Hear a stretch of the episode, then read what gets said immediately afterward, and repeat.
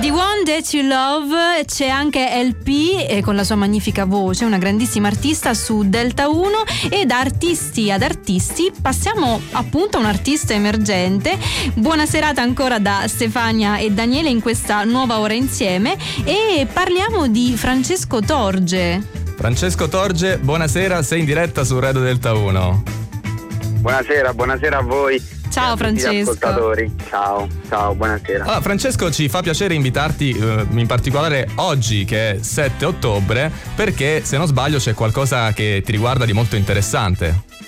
Esatto, è uscito il mio primo lavoro discografico, il mio primo album, eh, composto da sette brani eh, dal titolo Aneddoti. Aneddoti, album, aneddoti. Sì, aneddoti. È un album uh, pronta con un'impronta rock. Mm-hmm. E, con, una, con uno stile abbastanza diciamo, moderno anche nel suono. Eh, niente, il singolo dell'album è stato È tutto in un istante, sì. è, uscito 20, è, uscito il 25 di settembre, mm-hmm. eh, è disponibile già insieme all'album stesso su tutte le piattaforme, da iTunes, eh, Deezer e Spotify. E sappiamo anche che in un periodo così particolare riuscirai a presentare dal vivo l'album il 9 ottobre, quindi fra un paio di giorni all'Aquila, è così? Sì, riuscirò a presentarlo fortunatamente sì, in un piccolo teatrino dell'Aquila che si chiama Spazio Rimediato. Mm-hmm. È, stata, è stata ed è ancora una bella sfida perché comunque il Covid e il coronavirus ci ha, ha impedito eh, tante cose, non solo ha ritardato parecchio la produzione dell'album, la registrazione. Immaginiamo. E in più sono saltate tantissime date che avevamo in programma quest'estate.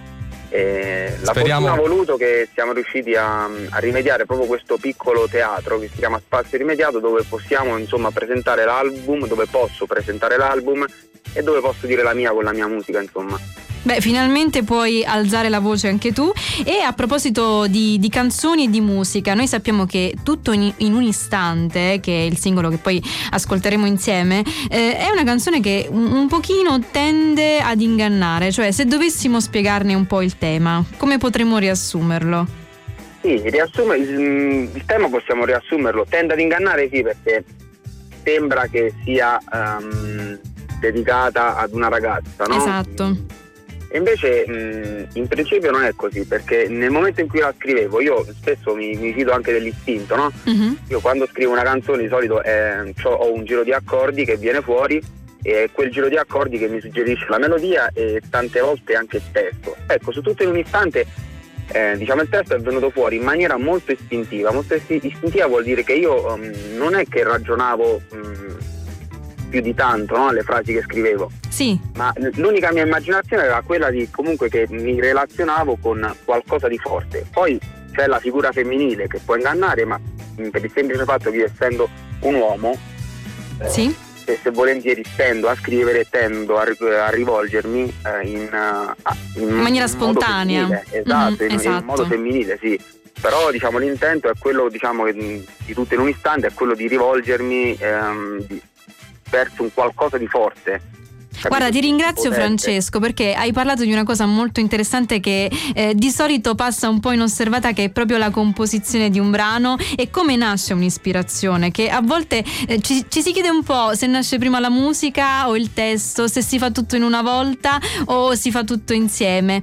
Guarda, a questo punto direi ascoltiamocela direttamente e vediamo se gli ascoltatori indovinano un po' come può essere nata e se magari suscita le stesse sensazioni che hai avuto tu nella, nella sua composizione. Francesco, grazie mille per essere stato qui con noi su Radio Delta 1. Grazie a voi. Ciao Francesco. Ciao.